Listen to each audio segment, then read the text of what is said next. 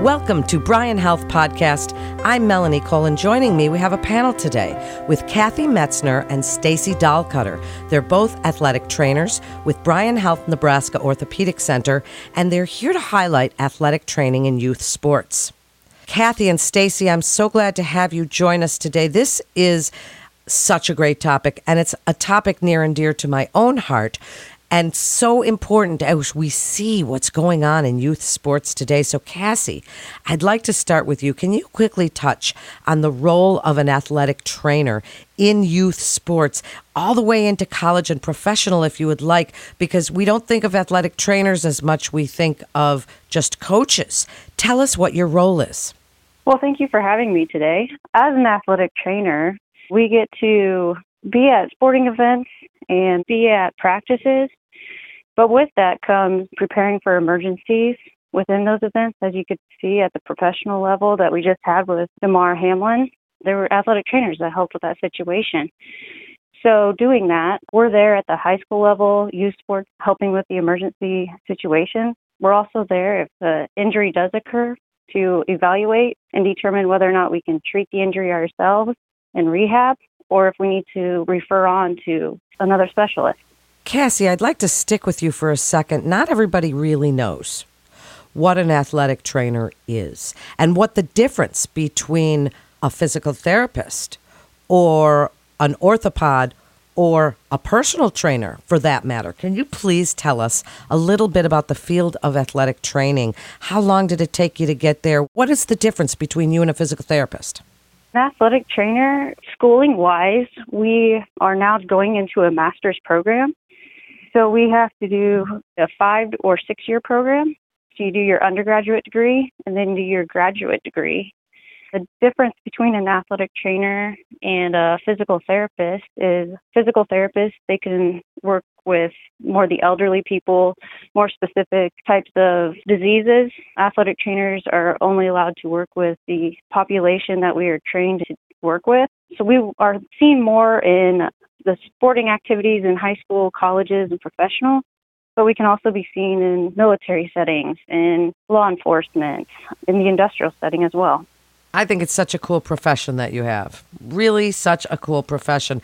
And Stacy, I'd like you to tell us about the amazing impact sports involvement can have on children. Why is participating in organized sports so important for kids, and especially right now? We've seen this epidemic of mental health issues. We've seen an obesity epidemic. We've seen all of these things, and with the advent of COVID, such a sedentary lifestyle. Speak about what you have seen in your career, that the impact that sports has had. And I told you both about my own son before we got on, because the impact that it had on him was remarkable and gave him a whole career.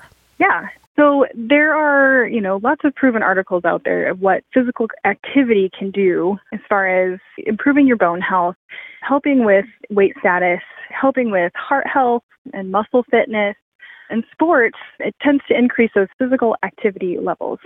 It improves cardiovascular fitness, so it just kind of takes that physical activity, cardio health, to another level. And then increases your quality of life because it releases a whole hormonal process that can give you some good mental health benefits. So that way you have lower anxiety and depression rates, lower amounts of stress, you have better confidence in maybe your balance or your skills. And that doesn't just translate in the sports world. It can then translate into your everyday life.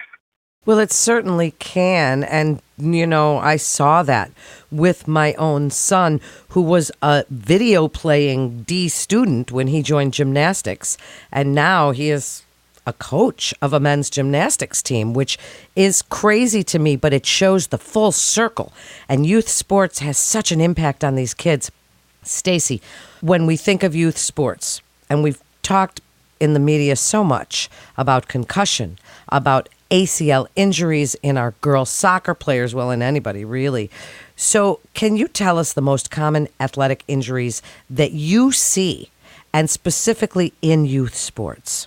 Well, specifically, if I talk about this year in my high school, because injuries tend to ebb and flow. You might have more of one injury one year, and then it's a different injury the next year.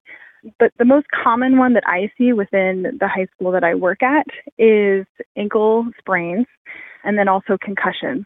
Ankle sprains tend to be pretty typical across all sports. And then same thing with concussions. And they don't just happen in sports. They could happen in the hallways. I've had a couple of students run into each other in the hallway and get a concussion that way. So I myself as a parent know that I was always worried about concussion. I was worried about injuries. My son was rings, so I was always worried about rotator cuff. And I can see as a parent that this is one of our hesitations, is the injury rate.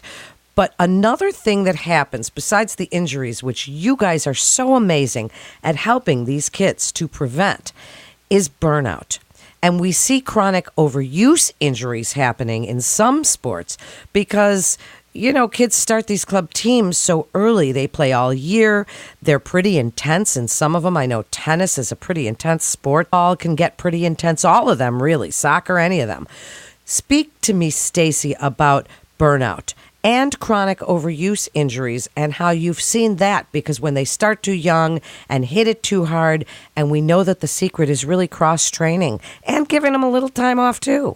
That's absolutely correct. Burnout tends to happen when you have a lot of high levels of stress, whether that's emotional stress or psychological, but then your body gets fatigued when you are involved in a lot of different events all at the same time. Sometimes you can have an immune system failure where you're sick all the time. And so what I tend to see is more of an increase in some of those overuse injuries. So shin splints, patella tendonitis, or any sort of inflammatory response within a tendon or a ligament. And so we get those chronic muscle and joint pain. Sometimes you can have a personality or mood change just because the body's fatigued. They don't have the rest that they need. Their sleeping patterns might change. And so with the increase in injuries, that's when it becomes more of a risk for injuries, when you have those chronic inflammation, chronic lack of sleep patterns that sets the body up for failure. And I would just like to add on. So now, like, physicians and studies are starting to show it's good to avoid specializing before puberty, just to avoid putting too much stress on the body. They also encourage playing multiple sports, but just doing one sport at a time versus trying to do two or three at the same time. That's a great point. So then, Cassie, as we move into the preventive tips from the trainer, if you will, I'd like you to speak a little bit more about scheduling, injury prevention, even strength training, because we've heard over the years ossification, bones not done growing. Is strength training appropriate for young athletes as we learn to cross-train? Are we just doing body weight exercises? Give us some of the injury prevention things, the sports that, you know, maybe divers are going to do something else in the off season or vice versa. Just give us some of your best advice. At my school, my best advice is just sticking with the one sport at a time. We play one sport in the fall, one sport in the winter, one sport in the spring. Try not to do club sports on top of all of that. And then trust your strength coach. Don't try to do additional strength training on your own. Trust your strength coach at the school or trust your coaches. And then the coaches, a tip for them is just to include warming up properly, stretching properly. Teach these kids how to do all of that so that way they can take it on with them as an adult as well. Yeah, that's great advice. And now, Stacy, this one's important here. Tips for the parents, because as we've seen, and I tried real hard when my kids were in soccer, not to be that parent screaming on the sidelines, but I'd like you to speak to the parents a second on also recognizing concussion. Their child might come home from a sport one day and they notice something is a little bit different.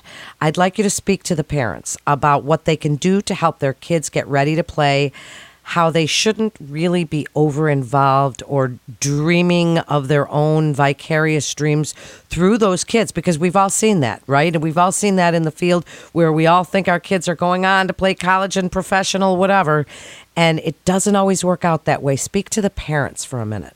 Yeah, that would be the number one piece of advice I would kind of suggest is being involved in multiple sports is a great thing because it decreases your chance in those overuse injuries. However, you want to avoid playing too many sports at the same time. So if they're playing a high school basketball they shouldn't be playing club volleyball and maybe club tennis or doing multiple things at the same time, because that can lead to those injuries like stress fractures. But then also don't just have them play one sport year round. They do need that time off. And a lot of our physicians that work with our sports medicine program really suggest having 2 to 3 months off per year. And so just to encourage multi-sport participation, but trying to limit that to one sport at a time, because having the lofty goals of wanting to be a college athlete or a professional athlete is a fantastic dream to have. You just don't want to have those dreams lead into bad habits of overtraining. And then to touch on the concussions a little bit and kind of how a parent maybe could recognize symptoms. And not everyone has the same symptoms, so it's not kind of a one-size-fits-all. Your child, they might just have a headache. They might be complaining about some maybe sensitivity to light or noise. May have personality changes. They might not. Sleep can be affected, but it might not. But especially if they were there at the event, saw the incident happen, they can check in with their child to see how they're doing, maybe right after the event and then an hour or two later. And then if something is still not right, go with your gut. And if there is an athletic trainer at their school or associated with their youth sports league, have them see the child and kind of help determine if it's a concussion or not. If there's not an athletic trainer that's available, we usually suggest that they see their primary care physician just for that initial visit to help out with that. That's great advice. It's so important. And so, Cassie, I'd like you to have the last word here. Speak to parents. I'd like you to reiterate the amazing impact sports involvement can have on children, and even touch on how parents can be involved, and that they and their children can do things that aren't necessarily only team sports, like playing Frisbee, taking walks, things that they can do together to get the whole family up and active. No, that's going to be great advice, is just parents, teach your kids how to be active. Go out, like she said, go out on walks, go on bike rides, spend time together. Don't just pressure your kid to play a sport. Because like we were talking about earlier, Melanie, your son didn't start doing gymnastics until he was a freshman in high school. And then he was able to go on and compete at the collegiate level. That's incredible. You don't hear that very often because parents want to push their kid too early to specialize when they're 3, 4, or 5 years old, which can lead to burnout. I've even had kids on the volleyball team. She played volleyball grade school through high school, got on a collegiate team, and now just decided to let it go with the college level. She decided to take a different route and be with family more so instead. So just encourage your kids to spend time with you. Teach them good habits, healthy habits of eating nutritionally correct, eating right, being active. It doesn't always have to be about sports. Well said.